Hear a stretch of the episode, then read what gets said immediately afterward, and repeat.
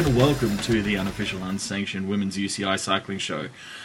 My name is Dan, and uh, I am in a little bit of a lull because, well, we did leave last week on a bit of a cliffhanger. We'd uh, completed the first stage of the Energiewacht tour, and I need to know what happened next. But fear not, because with me to help explain all is, as always, the most knowledgeable, the most enthusiastic, the best looking, smartest, nicest, sweetest person in professional women's cycling, my dear friend Sarah. Hello, everyone. That's uh, that's what Sarah sounds like when she's blushing. Just so you know at home, that's you can actually hear the blush. That's that's how bright. That's what I is. sound like Yeah. when I when I'm when I'm actually gobsmacked by Dan's gall. If you if you hear sirens in the background, that's actually Bristol's emergency services just investigating the source of a sudden bright red light in a corner of the city. So he's yeah. such he's such a bullshit artist. People, hello, welcome. Yes, it was Energiewacht tour. We're in a strange situation because it was Energiewacht tour last week, and I'm waiting for Flèche Wallonne on sun on Wednesday even. And Hmm. oh my goodness, cycling, cycling, Dan, cycling. And races and bikes and people who ride them, specifically women who ride them for money because they're professional. Yes, they are professional women's cyclists. So, yes, when we left you people, it was the first stage of the Energiewacht Tour. And as I hope you remember, it is flat and sprinty and tough And windy. wind, wind, more wind, Echelons, side winds, echelons. Oh look, I've, I've I've looked I've looked down. Fuck, they're up the road. Oh shit, how am I going to get back? Damn, the wind is now a headwind. Yep. Oh my god, I'm going to die. and then look down again. Holy shit! I'm in Belgium. How did this happen? Uh, the wind really, you know.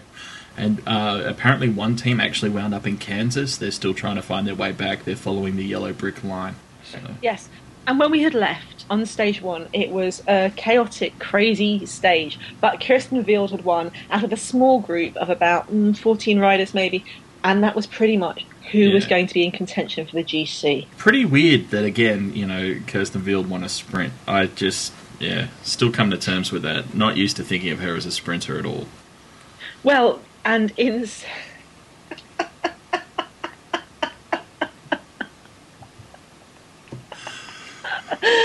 Uh, see, I remember the days when that was actually true. Well, to be fair, that was only two weeks ago, so.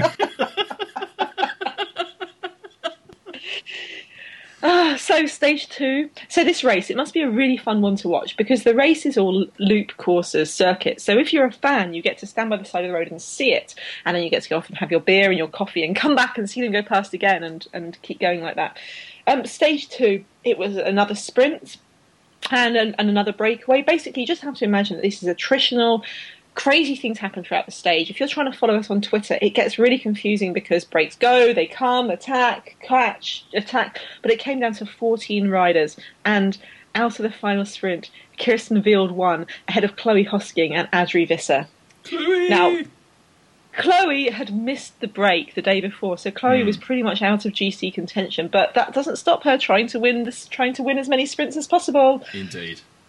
And then stage 3A. Now this was the game changer. Up until this point, Kirsten Wild had been Kirsten Wild had been winning on the, leading the GC, but stage 3A was a 21 kilometer individual time trial. Oh, so piece of piss, really. It was flat and a loop around the field, so lots of wind. Mm. Um, one for tough ruler type time trialists. Right. and it was very, very interesting because um, time trialing is quite interesting this year. Judith Arndt, the world champion, retired last year. Um, Judith, I still miss you. Um, Uh, Kristin Armstrong, who won the Olympics, only really came back for the Olympics, so you know hmm. wouldn't have been in this kind of race anyway. But the other big time trial names, you know, you think of someone like Emma Pooley and Linda Villumsen. Now Pooley, you'd expect not to do so well in this, but she'd still be top five. So Pooley and Villumsen are out at the moment, both doing other things. Mm-hmm. And Evie Stevens is out with hideous facial injuries. Poor Evie, please get well soon. So- that's, that's possibly one of the most unfortunate descriptions you could give. What? Hideous Hideous- facial injuries. It's not that her face is hideous. The injuries are hideous. I, I'm, Daniel. a, I'm aware, but you know, wow. I yeah, unfortunate phrasing. I'm I'm calling it unfortunate phrasing. Okay, well, I will accept that. So, there was only one name who was the favourite. And this was a funny thing, as we were talking about it on, on Twitter. And it wasn't so much who the favourite was, but how much she'd win by. And yes, I believe you actually uh, entered a gentleman's agreement or gentle ladies agreement, as it may be, uh, a wager, as it were, with a couple of uh, of prominent uh, team managers. Well, I had been having a conversation on Skype with Stefan Wyman, the manager of Matrix Fitness Racing Academy, and we And- both agreed. And that- Dan's eternal man crush. Hi, Steph. and Dan's eternal man, man's. Oh shit! I can't believe I, I didn't get that in there. Damn it! Dan's man crush, Steph Wyman, Stefan Wyman, and we both knew Ellen Van Dijk, Specialized Lululemon, was going to win. But the question was how much by.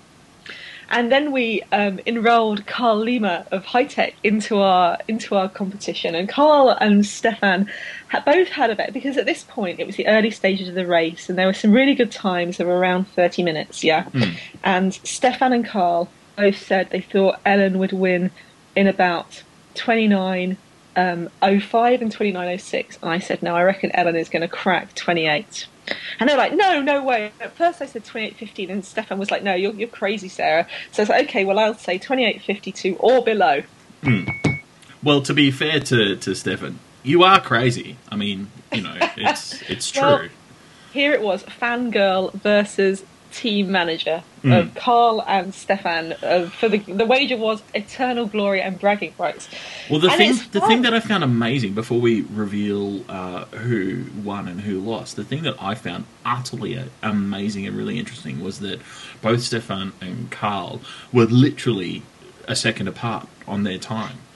Yeah, yeah, they really were, and it was really, and and we were early on in the race as well. And and what was also interesting is the time cuts because Steph had said quite early on, you know, if people get below thirty minutes, Mm. there's going to be a lot of people cut because the it's a twenty five percent time cut on the on you know on the on Yeah, if, on, you know on- for the the stage. time. Yeah, yeah.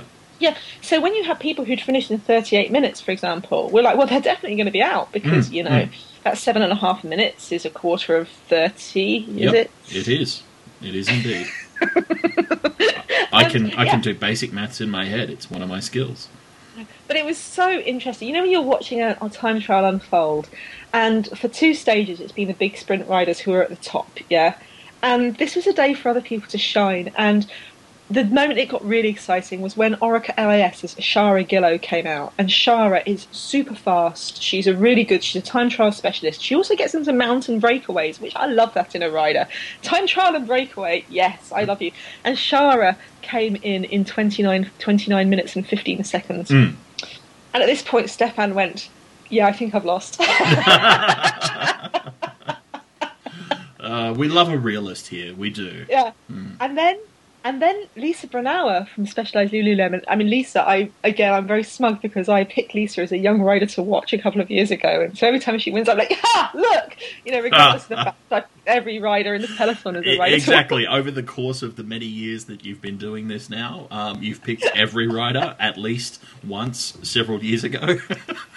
but the important thing is that you've built up a credible archive, so you can actually go back and go, "See, in 2007, I said." So Lisa finished in 29.03, and then it was time for Ellen. And Ellen's on the road, and the tweets are coming through. Ellen's caught Adrie Visser, her minute woman, hmm.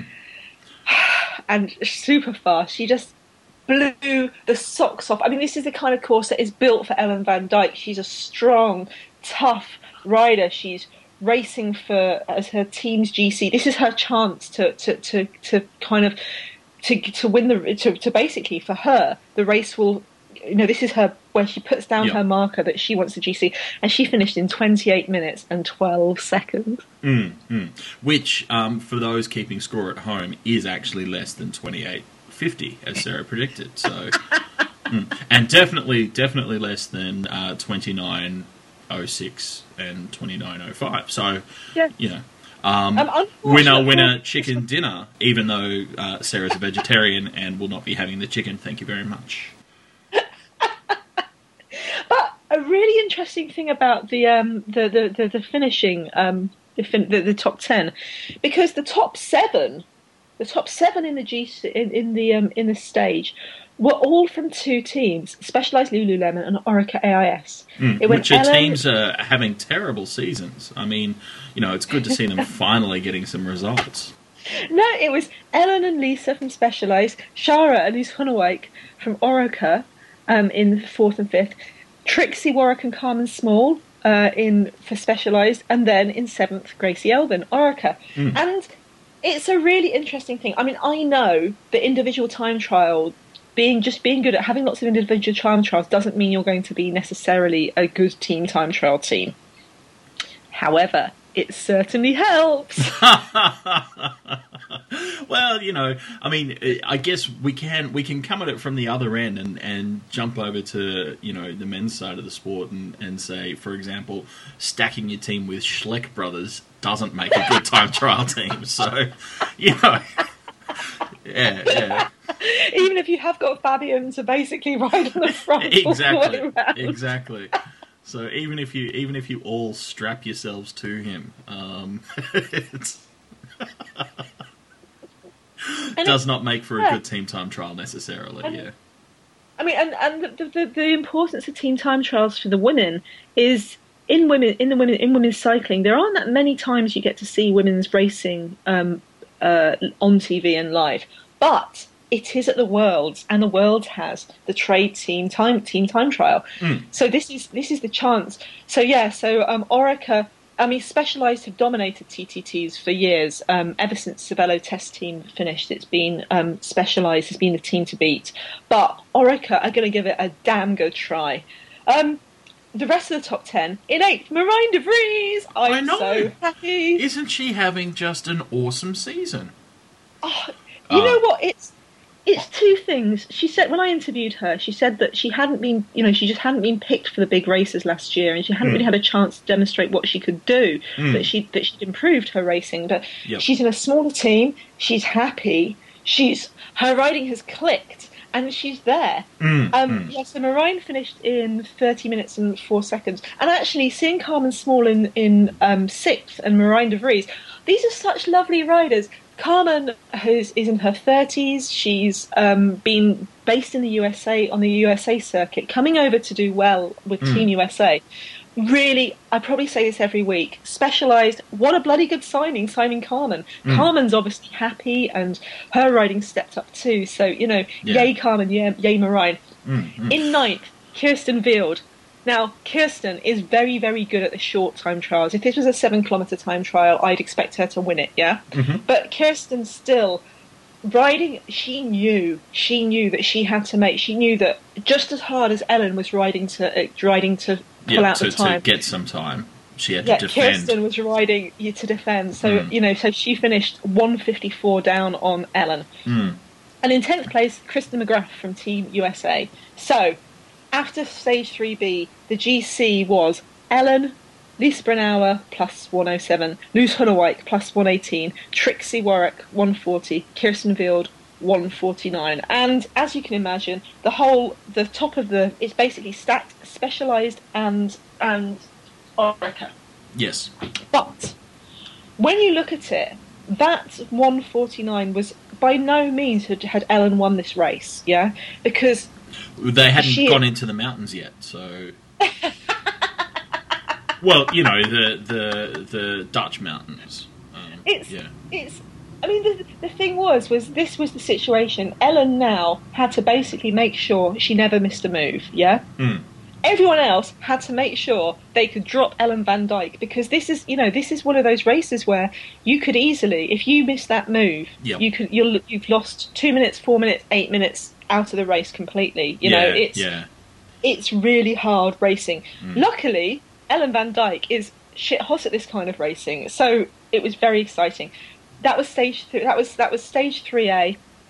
The elite women then went off to sleep in their camper vans and the back of their cars while the junior women came out onto the course. As they do. This is actually not many people realise, but this is how all women's races work. Is um, halfway through each stage, the women all pile into cars, stick their legs out of the windows, go to sleep for a couple of hours, and the, the juniors come out to play. I, it's one of those weird UCI rules. I don't understand exactly the reasoning behind it, but those are the that's the system we work in. So hmm. This is one of the reasons that this was a mad day was that the women were doing the elite women were doing two stages. They did the ITT in the morning, and then they did stage three B in the afternoon, which was only about seventy kilometres, but still. But they also I do love that you know you've done a you've done a TT in the morning, and then it's it's only seventy k's. It'll be fine. only seventy seven. It's Yeah, you know. it's but- not that windy, and the you know the snow's only four feet thick. I don't know. But they had a, and for the, I mean, Energiewacht is amazing. It started a couple of years ago as the Omloop Door Middag Humsterland single day race, mm. and And then they changed the it- name because Sarah couldn't say it, which was very kind of them. I'm not sure they changed it to something I can say much better.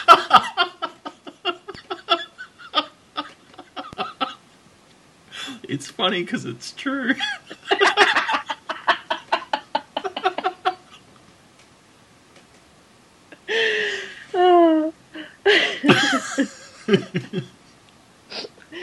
But in 2010, they started it off as a as a sta- they turned it into a stage race Energiewacht Tour.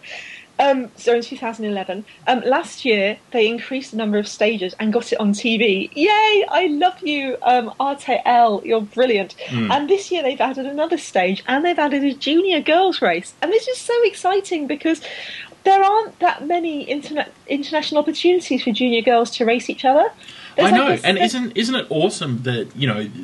Not only have they built a race that's grown and and adapted, and has proven that it's sustainable, but like it, it's actually opening up new opportunities. And you know, I, I, we've talked several times over over the year and a bit now that we've been doing this podcast, and um, one of the things that we often talk about is the lack of um, aspirational opportunities for, for young girls and, and young women, um, you know, to, to interact with and see their their, their peers and their um, you know riders from the, from the next level up sort of thing, uh, role models and mentors and, and people like that.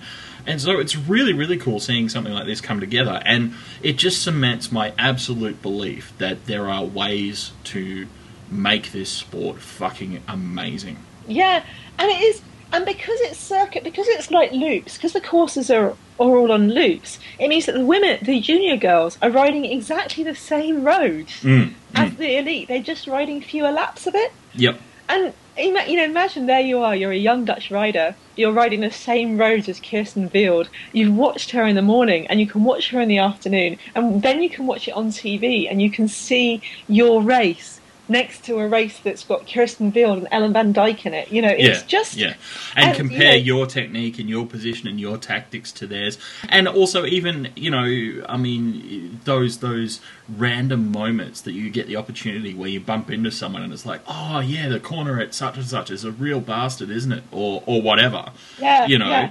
it, it's that kind of spirit of um, camaraderie and and interaction and um, shared experience. I, I think is just so valuable and awesome. Yeah. So this race, and I mean, it's not a surprise that the Dutch are dominating women's cycling. So this race, you look at who, who's in it, and they've got a Netherlands national team, two Belgian national teams, a Great Britain and a Wales, which is bizarre. It shouldn't work like that. Um, it should either be Great Britain or it should be Wales and England or whatever. Um, a team from France, Germany, Austria, Luxembourg, Sweden, and Switzerland. Is, is, sorry, I I just I have to rewind for a second. I, I'm terribly sorry. We'll pick this up, I promise. But I have to rewind. Is that a problem with the English or with the Welsh? I think it's basically that Welsh cycling, and you know, there's no um, under with Nicole Cooke. Um, in 2008, especially, I think Welsh cycling have been developing girls racing, Mm-hmm. And so yeah, so it's it's um, yeah, it, it, it so although So, you have British, so this is a reflection of British cycling's continued lack of commitment to women's cycling.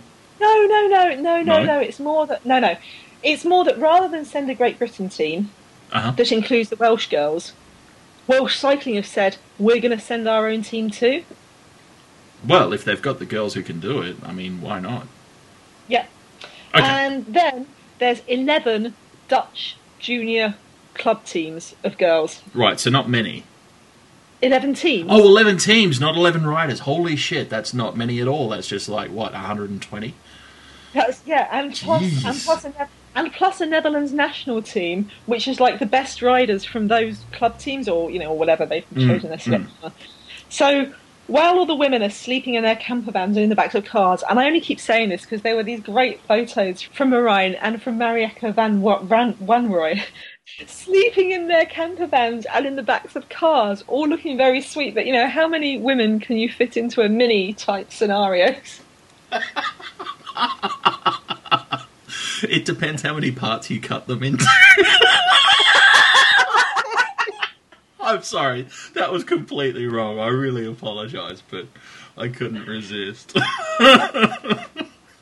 So it's flat and it's sprinty, and it comes down to stage one comes down to a sprint between Amy Hill of Wales and Ilse Miltenberg of the Netherlands national team. Two women's sprint with Felicia Mackay in third place, uh, chasing, chasing, chasing hard. Exciting first stage, and then they get off the track, and the elite women come out for the afternoon, and it's Just a gentle 77k spin, nothing major. this this course is basically um, stage stage stage three B is basically um, race down a canal what into the with the wind behind you, and then race the other up the other side of the canal with the wind killing you. So yeah, it was kind of it was fast, it was furious, it was bonkers.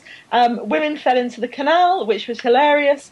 And um, yeah, it ended in a bunch sprint. Kirsten Wild won ahead of Yo- Jolien D'Hoore and Chloe Hosking. And um, Wild was making a joke about how it suited the whole. It was track power because there was her, Nettie Edmondson, Laura Trott, Dani King, and Jessie Droitz in the top ten. So yes, um, Mm, mm. I think it's maybe bad of me to laugh at riders who fall in canals, but fuck, it's funny. I don't know. I mean, we've been laughing at Frank Schleck for years, so I, I just, I don't really. Oh, Dan, if Frank Schleck could come back just for one race and ride into a canal. Especially, I- would want that race to be the Energiewacht Tour. Yes, I agree. Can you imagine Frank Schleck racing a sprinty flat race? Sprinty, flat, windy race with canals all around him. I think You'd have to get him a pedal boat. And the key skills you need are being really good in the pack and having a really good tactical sense. entire trial.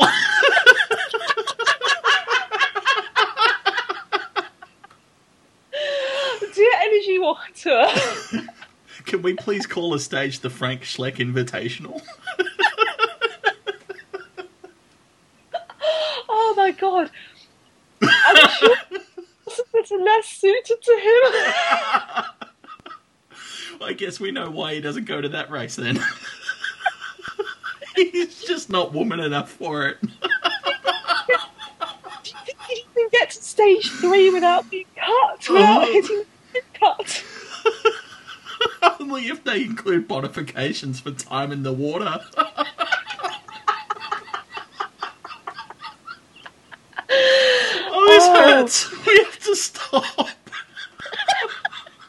I can't talk.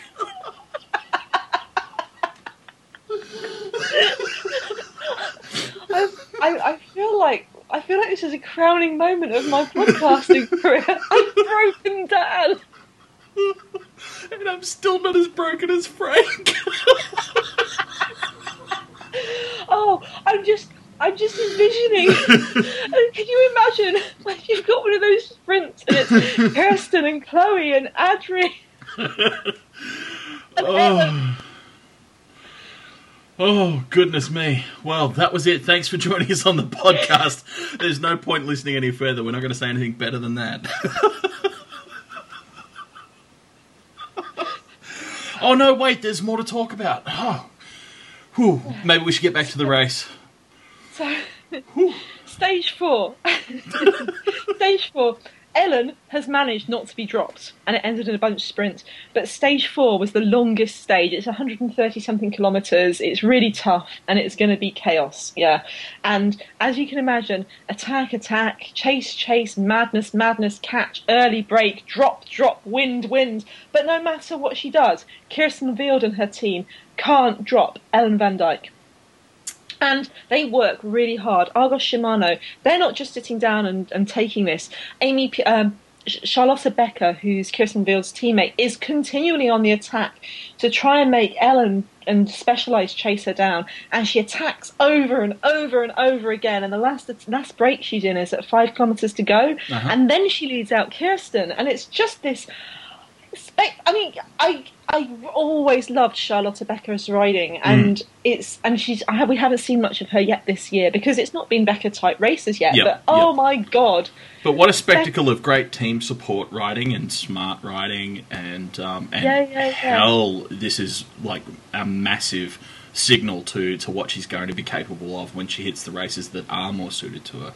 Yeah, I mean, these are this is no, well, no, I mean, she is a she is a ruler. She's a she's yeah. a you know this this should be the it's going to be Kirsten Wild has got one hell of a sprint train going on. I mean, really, it's it's it's fantastic. So yeah, so stage four, no matter what she does, she can't drop Ellen, and so it ends up with um and oh uh, with with with Kirsten winning win Kirsten winning her one two three fourth stage in a row fourth road stage out of four, Ellen in second, Adrie Visser in third, and more riders out of the GC, more riders out of contention, but mm. all I mean, all the riders who end up in the top 10 of the GC here, they're really, really fucking good riders. Yeah. It's, you know, they're just brilliant. Um, more, more riders in the canal? Looking for Frank. so, it ends up with one stage to go, and the question is, what can you do? At this point, it did seem that what had been decided was right. We'll just she can ha- Ellen. Ellen's got this because in stage five it started off and an early break went, and the break had uh, it's an interesting break because it had representatives of uh, some of the big teams who've been everywhere: Orica, Boels, Argos, Sengers, Hitec, Rabo. But mm. it hmm. also had Valentina Carretta from M. Cipollini Giambenini. Now, Carretta had been tweeting the night before saying that she basically hated Dutch racing, and the only thing that was getting her through it was Tatiana Guderzo. Um, there are also some interesting tweets um, from um, Sung, Sung Yun Gu, who's the first Korean professional rider in the peloton. She rides for Orica, and she mm. had a tweet about how she was basically dying, and she'd only got through the previous stage on willpower, and her back was killing her. One more stage to go. So when those two got into the early break, I was super happy because there'd also been some tweets from other riders in the morning going, uh, "Oh, I hope this stage is over quickly so I can get on my plane back." Well, that's it. It, it wasn't that they were trying to get in the break; they just wanted to finish. they just wanted to be over. well, it's. I find it really interesting the way that different riders approach mm. this. You know, Vale Carretta had had a horrible race for her. You know, yep. she'd been in various attacks, but she'd never managed to get away. It's not her ideal style of racing anyway. You know, her team had like missed all the breaks. It was really depressing. So, how what do you do on the final stage? You come out all guns blazing. Of course. And I, I can only love a rider who's like that. You know, they just, they just. I wish, I wish well, that I, I, I for one, person. I for one wish fewer riders would bring guns to races, but I understand that you're you're big on the Second Amendment, even though you're not American. So I get that. I have no words. That's that's payback for Schleck. so you've got a group of eight riders up the road, and there's no one in anywhere near GC, so they just let her ride, and it's mm. it's got and that's and it's also nice because these are riders who've been supporting their teammates. So you've got um, Gu's been supporting Orica, yep. Romy Caspers has been supporting Adrie Visser in Boels, Amy Pieters for Argos, Maaike Polspoel for Sengers. You know, these are like riders who've been who've been working really hard. So it's it is really nice to see them have a time to shine. And yeah, so they race. And there's a lovely picture of Vale Carretta gesticulating wildly, very Italian, at the other members of the what are you saying? Are you saying Italians talk with their hands? I might be suggesting that Vale Carretta was perhaps a little bit disappointed with other people's willingness to work. no. You know, like that Fabian elbow flick that is just like visible.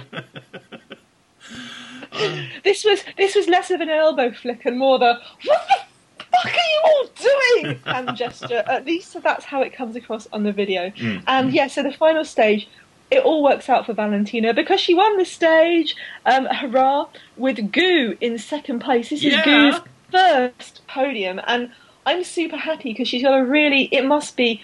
Uh, it's hard enough joining the peloton from a country with a really big race racing culture like Australia or Britain or the USA. Yeah, but to come from Korea and have with all the culture shocks that that entails, the language barriers, the you know the difference in food, and you know never having ridden in races this big at all, and yeah, and it's and be able to shine. I'm so so happy for her because you know it's it's great. It's yes, great. but it's just made me realise that I have not yet seen the Orica team video of Goo eating Vegemite.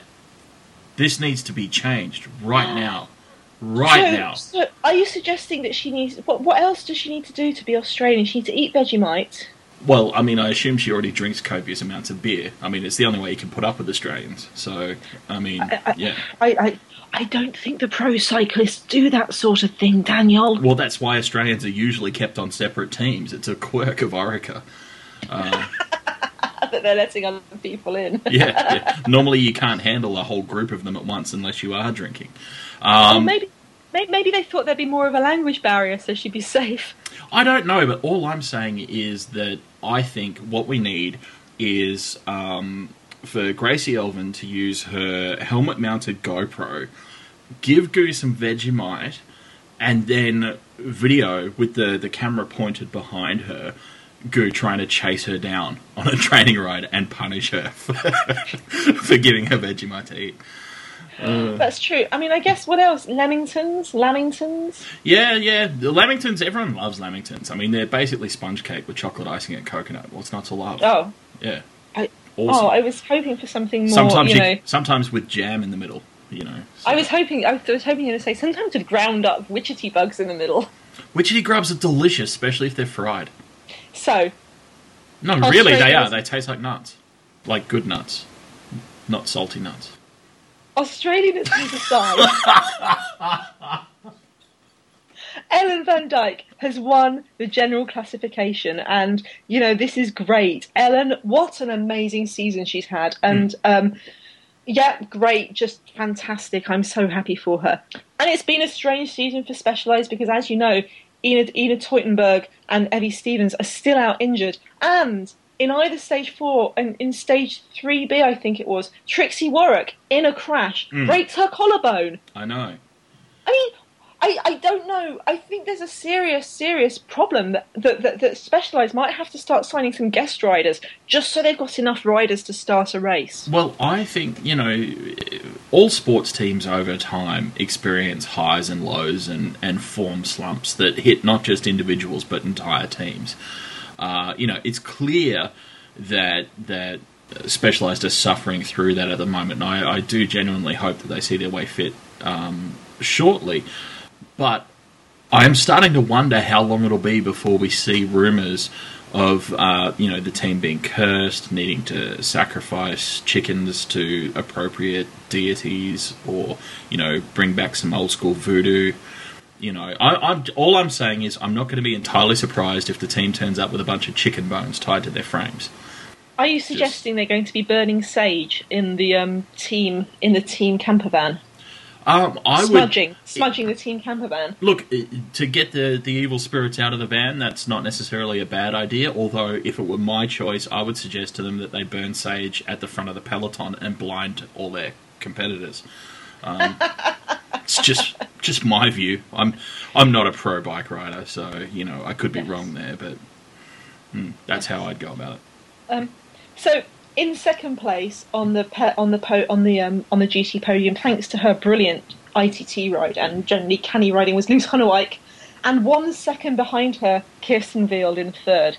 Mm. I mean, what a fantastic trio of examples of amazing Dutch riding. Mm. Uh, Loes is a not known as a sprinter, but my God, she's tactical. Yep. Um, clever, clever, brilliant, brilliant rider.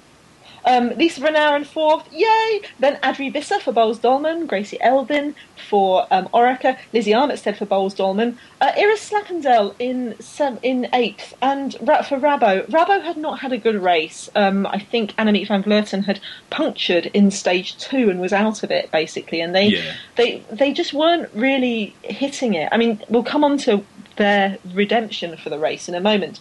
Um, Sanne van Paassen also from uh, Rabo in ninth, thanks to being in the in the stage five break, and Anna van der Breggen of Sengers in tenth. Anna van der Breggen, who can ride any course really well. Um, she's riding for a small team. She's just brilliant. She's Hmm. just been. Um, they, it's only a matter of time before her first big win comes. Uh, You heard it. You heard it here, the forty-seventh time, because as we all know, Sarah just says that about every rider on a rotation until it comes true. So Over in the women's race, the second stage had ended up in a breakaway of about 13, and that was won by Demi de Jong. Um, Demi de Jong is, I think she was third in the World Junior ITT or something like that. Um, she's the little sister of Talita de Jong. Um, in second was Nikki Zijlaard. Now, Nikki Zijlaard, she's got a lot of pedigree. Her her grandfather was Joop Zijlaard, and her uncle is uh, Michael Zijlaard, who's married to Leontien van Moorsel, uh, the absolute queen of anything Right, so- Dutch cycling. horrible racing pedigree is what you're saying. Yeah. Okay. So Nikki, but Nikki is super fast on the track and on the road, and you know, just watch out for Nikki Zijlaard. She's going to be fantastic. And in third place again, Floortje Mackaij. Ah. So Floortje, having come third in the first and second stage. Wins the third stage, which was a massive bunch sprint, ahead of Jeanne Korevaar and Chanella Stougje. Stougje. Now, Amy Hill, the Welsh Amy Hill, was the only non-Dutch rider to turn up on the podium at all. But Amy, because the first stage had been a breakaway, had kept her time, and she got into the lead group in stage two. So she won the whole overall GC. So yeah, very good fun. Lots of fun. Um, and as always with these junior races, these are some names to watch out for come the European Junior Championships and then the World Junior Championships. So yeah, these are these are stars for the future, people. Indeed. Write them down. Remember, Sarah told you first. She knows all. Um, the other competition that I liked from Energiewacht was the best young rider in the elites. Because it had started off as Laura Trott, um, as, as Laura Trott had been in the white jersey in the first stage, and it was Laura Trott versus Jolanda Neff. And this is interesting because neither of these two riders, I don't think, had ever ridden a stage race before. Okay. And Laura's a trackie. I Yep. mean, you know, Laura, Yeah. multiple world and Olympic champion in the track. Mm. Jolanda Neff from Rabobank is the current under 23 cross country mountain bike champion. And you know, this was this was this was um, Jolanda's first ever time trial. And there's an amazing part of the clip where she basically overcooks a corner. Um, hops up onto the pavement, manages to avoid crashing into a hedge, and rescues herself. Well, bike handling is an important skill. Uh, in know. mountain biking. Yeah, yeah. well, Um, in, possibly- in any kind of biking, if you don't want to wind up in a canal. or be a schleck. Yeah. Um, exactly.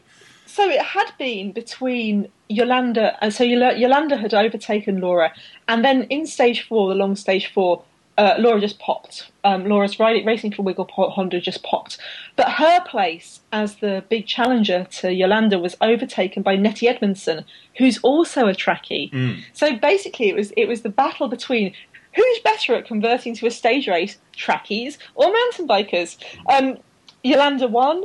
This is her. F- oh look, I've ridden one race, won one race.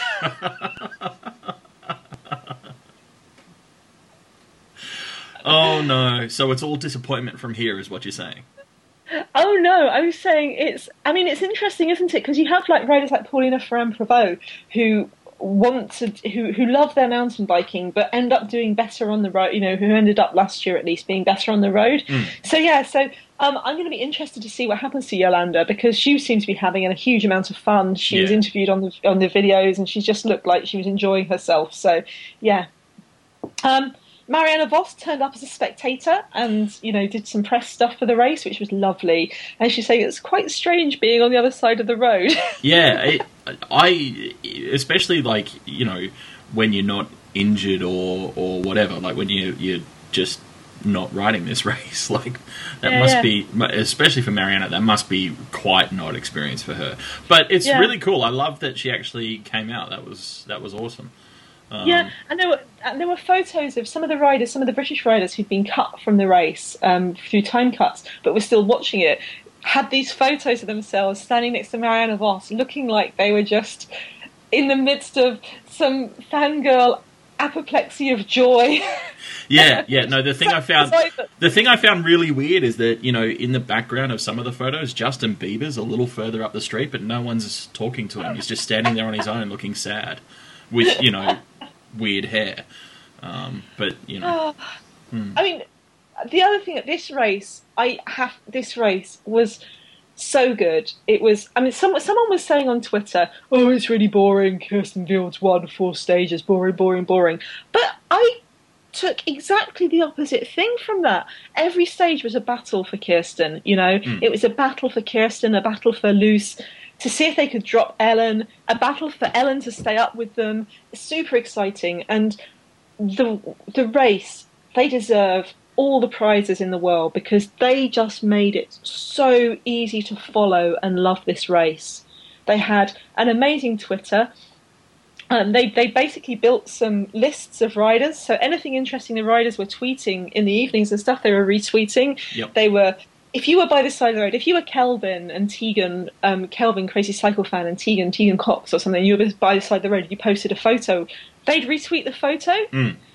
And then there'd be all these people around the world going, "Oh, this sounds really exciting," and they go, "Oh, yeah, really glad you're enjoying it." You know, they were tweeting in English and Dutch, and they just made it incredibly welcoming and inclusive. And recognize that there's a global audience for the sport. I know it's so weird. well, it's not even that; it's just, it's just this is this is something I don't see men's races doing. You know? No, but this Like- is my point about cycling in general. You know, we sit on the cusp of a whole world of, of changes that um, that can really lift the interaction between fans, racers, teams, riders. You know, everyone, and, and together we can all. You know, create really exciting sporting events, um, not just for the people present physically, but for everyone. Um, Yeah. And and these guys are doing a fantastic job of showcasing exactly how you you start to do that. It's Yeah. yeah, it's brilliant. I love it. I mean, a couple of years ago, the leader in this kind of thing was the Rabostair race, another Dutch race, who had a really good ticker. Mm. But since then, Twitter has taken over, really, and you don't need a ticker anymore because Twitter provides you an in race ticker. Mm. But it's also a multiple authored narrative. You know, you can either be following the hashtag and you can see everything that's going on, Yeah. or you could follow the lists. You know, I make a list which I um, update with people.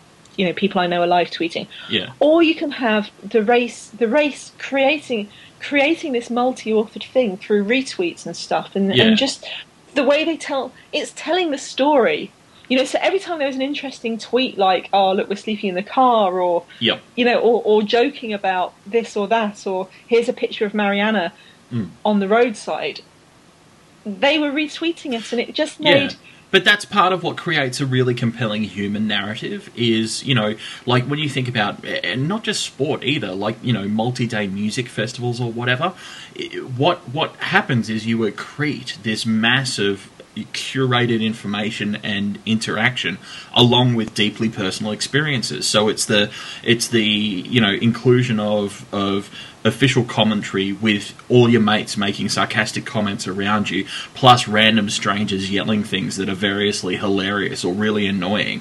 And all of that coming together in this slightly chaotic way that that just makes something that can't ever like you've just got to be part of it to to experience it and understand it Yeah, and and you could be part of it from the other side of the world. Exactly, You know? and that's the beauty of it to me is that the the opportunity is you know we're a global audience. We can't all you know rock up to the Netherlands to to watch the the one of the greatest stage races uh, around, but we can still all be part of it, Yeah, yeah. and that's And- genius. it's awesome. And cycling and cycling is known for and one of the reasons i think that a lot of people love cycling is the multiple stories that go on in the same race Mm. so you know you've got like and this is just a perfect example you've got you've got this thing about you know ellen versus kirsten versus loes Yep. yeah on the one hand and then on the other hand you have the junior and then but then on the other hand within that race you've also got jolanda neff versus laura trott um, for best young rider Yep. but you've also got who's missed the break and how are they going to react to it and you Mhm. know vale carretta um, five horrible stages wins sta- wins the final stage. Yeah, you know, it's yeah. really, and then you've got the junior race alongside it, and then you've got things like um, you know people's experiences. So Kelvin and Tegan's storytelling about. Mm. Being at the race and their photos before in the warm up and Yeah, of riders, and my favourite favourite Kelvin photo was what I like to call near death corner. can you do it in, Aus- can you say it in Australian because that'll sound so much better? Uh, yeah, so it's officially been dubbed in Australian. I'm not sure of the Dutch translation, but in Australian it's known as Near Death Corner. Oh, I was hoping you'd say what I like to call near death corner in All right, all right. So, like in, in real Outback Australian. All right. So, hang on. The trick to Outback Australian, if you're if you're trying to speak it, is to not move your jaw much. Um, so try and limit. Uh, you don't. The the thing is, uh, it's actually a trait that has developed over years um, to prevent flies going into your mouth. Uh, it's very important. So, it's what I like to call near death corner. We're not suggesting Kelvin comes from the outback at all. I'm sure he's cultured and respectable and. Uh, the- excuse and- me, Sarah. I'll have you know that there are plenty of people from outback and regional Australia who are very cultured and civilised people. Uh, a lot of them are even cycling fans. So I'll thank you to not impugn the good reputation of the people of the uh, more remote areas of this large and beautiful country. And you're welcome to join us at Near Death Corner anytime. there you go. Thank you. Ah, if you're not British, you probably didn't grow up with um, these crazy visions of Australia that were built entirely on soap operas like Neighbours and Home and Away, and if you were really lucky, it's children's TV like Heartbreak High and Round the Twist. And then you had the films like Priscilla Queen of the Desert, Strictly Ballroom, and Muriel's Wedding that just has this Australia is a magical fantasy land in my mind. Well, it is in reality too. It's, I'm. I think it's probably lucky I'm never going to be able to afford to go there. But yes, um, and be horribly disappointed that it's not all um, what Yeah. rain, rainbows and magical buses and stuff. exactly. You Yeah. know, giant giant stiletto shoes and um, happiness. Um, I'm- happiness. I'm and wearing giant stiletto shoes right now. So that was the Energiewacht of all the things to just ignore, that was awesome.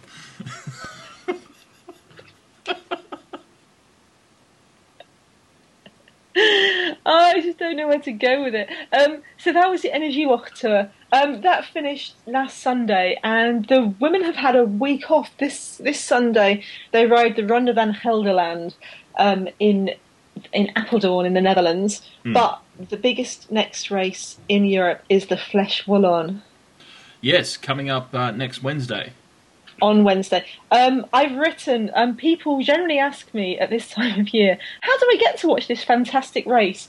And the answer is, well, I wrote a post about it. But if you, um, the thing we can hope for in this race is that it, it's, oh, flesh, flesh, flesh, flesh, flesh. I'm not sure. I'm not sure you pronounce it as flesh, like the meats. But anyway, um, you know, like how the men's race have that have a really boring first line in, yeah, Mhm. before they ride the last loop. Yep. The women just skip that and just ride their 131 kilometres uh, out the loop, starting and finishing Uh, in Huy. Excuse me, they ride their 131 kilometres of pure fucking attacking racing awesomeness. Well, yes, except we all know how Flèche Wallonne ends every year, men or women. There's only one end game, isn't there? Yes, get to the bottom of the Mur at the last time round and ride like fuck. Exactly. That's. I mean, in a way, it's one of those. It's a bit like. Um, not this year. It's a bit like Milan San Remo, where you know it's like whatever happens else, it's all about the Mur, but so much better than MSR. So much better. I mean, this hill is just Epic. amazing. Lined, it gets to 20% in some places. Mm. It's windy, it's crazy, it's lined with screaming, cheering Belgian fans. It's just spectacular. Yeah. Um, if you want to, write email or write to um, the, the host broadcaster. RTBF. Yes, then and ask them, will you be cutting to the women riding up the Mur, please? Because well, because it's designed that while the women are round, round the Mur, the men are in some kind of backwater part of the loop where nothing is going to happen. You know, there's there's, there's some break. I think I think that's actually designated as canal retrieval time for one of the Schlecks. Yeah, yeah. It's like a designated canal break. Uh, so Do we even have any Schlecks riding this year? actually, at the moment, no. So, I, oops, my bad. Yes. Um, I'm, I'm, I'm sure there are other riders with equally good bike handling skills out there. We should be mocking. Yeah, but at the the point is, at the moment, the Schlecks have nothing better to do than sit around listening to random podcasts that, that malign. Oh, you know what? You know what it'll be? It'll be the place where Geraint Thomas crashes. Oh no, no. I am a big fan. He's a trackie. I'm a big fan of him. He's on my virtual team. And yes, dear Geraint, please, Geraint, Geraint, please, please try and finish a race. Try not to fall over. Tactical advice brought to you by Sarah. it's, so obvious. it's Even I know it's. It's easier to win if you don't fall over. Thank you. You've been listening to Bicycle Tactics 101 with Sarah Connolly. Over. Try and be at the front of the race. Join us Get next the. Join us next week for lesson 2. It's quicker if you pedal. Oh, come on, Dan. And I let it completely slide where how do you win the race? You get to the bottom of the Mur first and ride like fuck up it. That's a valid tactic. Tell me, yeah, we'll wait wait till Wednesday we'll see if I'm not proven completely fucking right by how that plays out. um, there's been racing in the USA. there has Redlands, uh, classic. A bicycle classic. Yeah, a stage race over there. And this brought back something that makes me really, really happy. It brought back the return for the season of Lynn Lamoureux and Stephanie Geltorowski of Podium Insight, providing their inimitable and excellent coverage of North American racing. Yeah, they do a fantastic job. And they do it, you know, just out of sheer bloody love. It's, you know, Yeah. great. They have they have their po- they have the website Podium Insight, and they have a Podium underscore live Twitter, which does live tweeting of men's and women's races around the around the USA, around the North American circuit, and they are fans provide an amazing serv- service. And they just made. I was following them, and I was following Laura Weislo, cycling users Laura Weislo's Twitter, and I just wanted to be in Redlands they just make these races sound so so good and they'll do Mm. the same for sea otter and they'll do the same for all of these they just really sell north american racing and make it sound so exciting and so friendly and so much fun and, you know, And I'm then- always looking for an excuse to go to America, so, yeah. well and then afterwards there are all these really great day race reports so laura on cycling news and jen see on velo news Mm. just putting out really lovely fun reports of the race and i really rec- we'll put some links on our Yeah. site And yeah, and it was won by so it starts off with a time trial won by Alison Powers of Now Novartis, and it was an interesting thing because the race has seen the resurgence of Mara Abbott.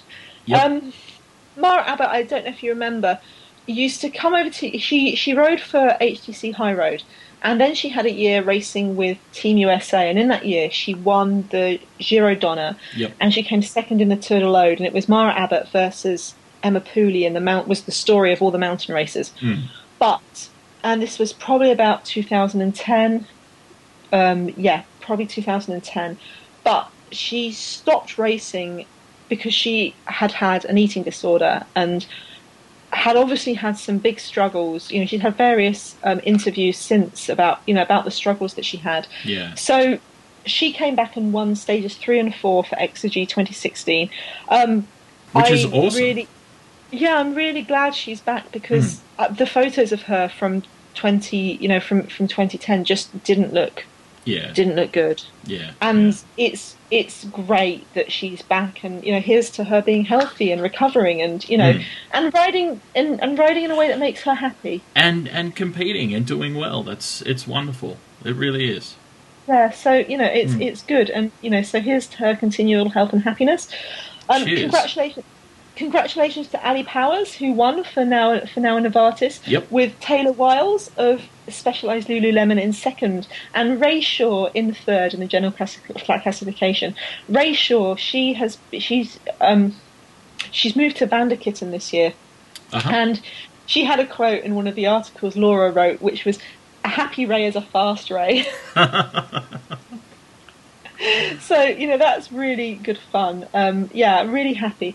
Um, in good race, made it seem really exciting. Um, the next big American race, I think, is going to be the Sea Otter Classic. Is going is the one I'm looking Yep. forward to. This is going to be interesting. Young Marianne Vos, who's been winning mountain bike races, this this young cyclist, I'm not sure you've heard about.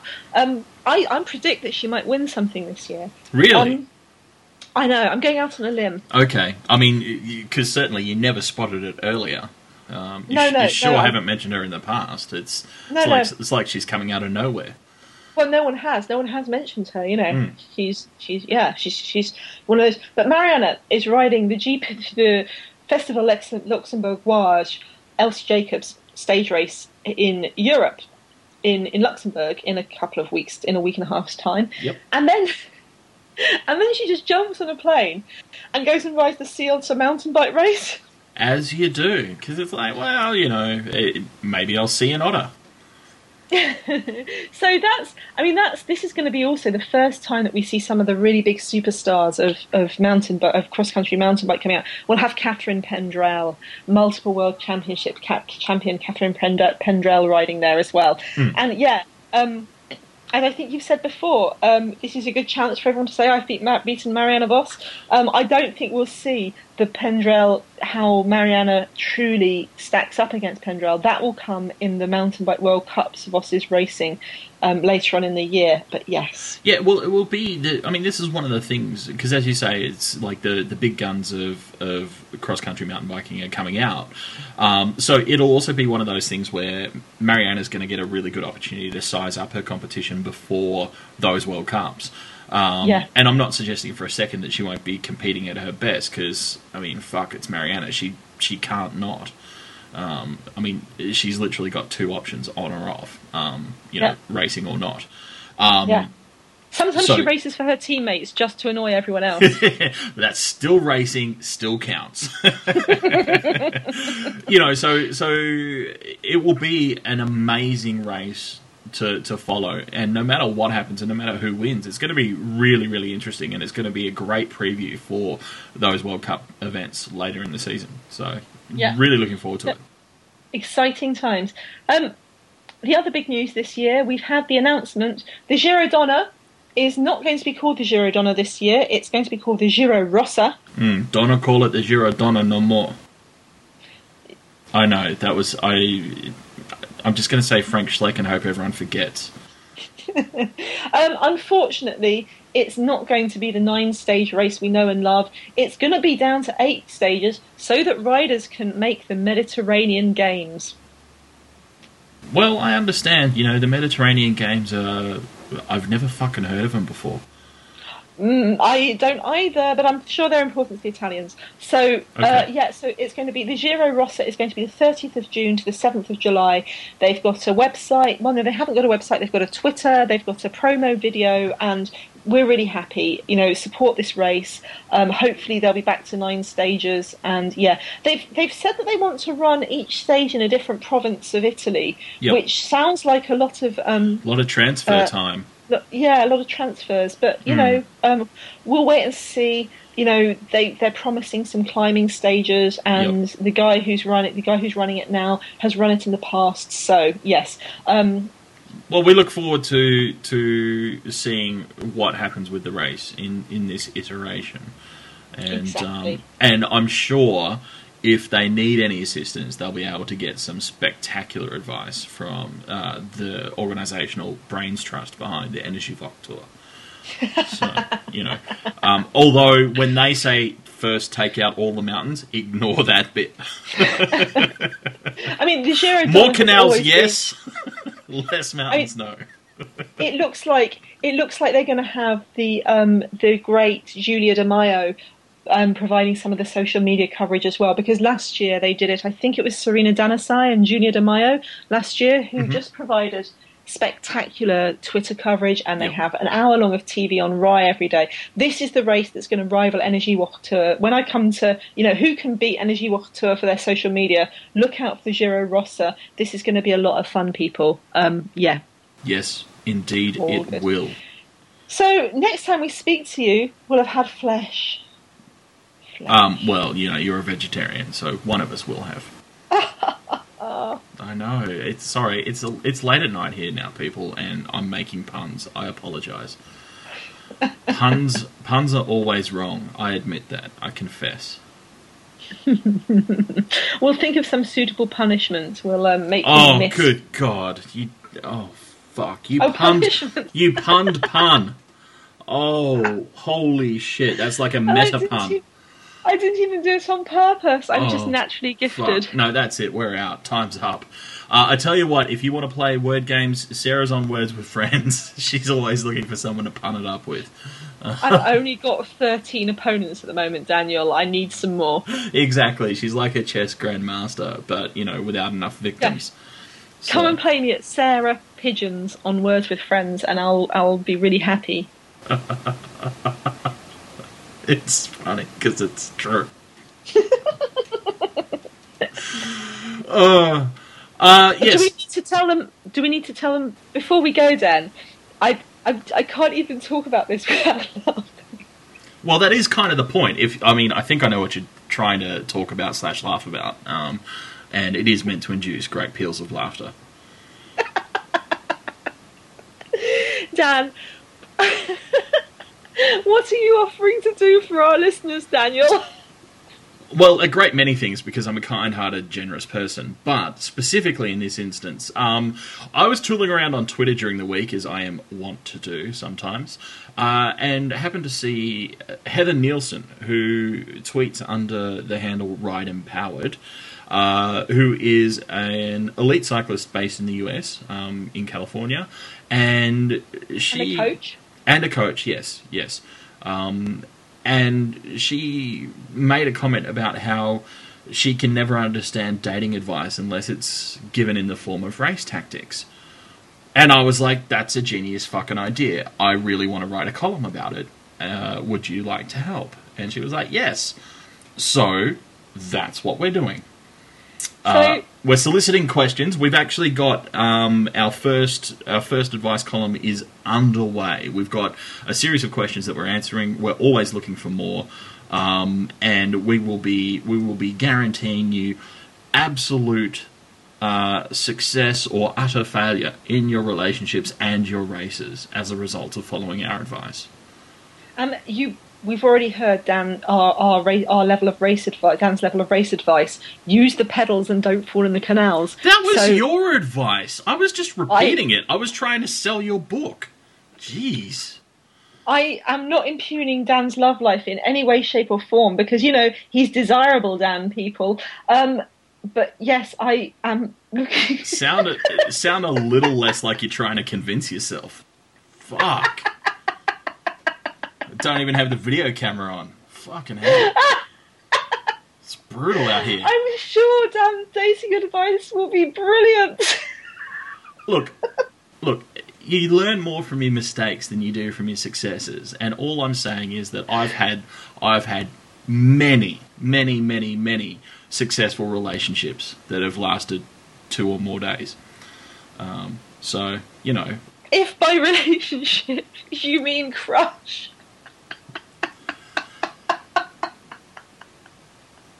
Anyway, um, I would highly recommend that you come to our site, prowomenscycling.com, next week and see Dan. to receive the very best in racing and love advice combined.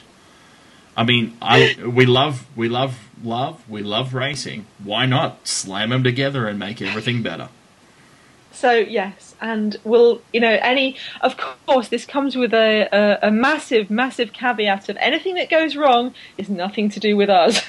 Advice taken at your own risk. Eh, yeah, except except for it all being Sarah's fault. Um, I'm sure it's nothing to do with me. I'm sure Heather has lots of interesting and useful things to say. I hope someone does.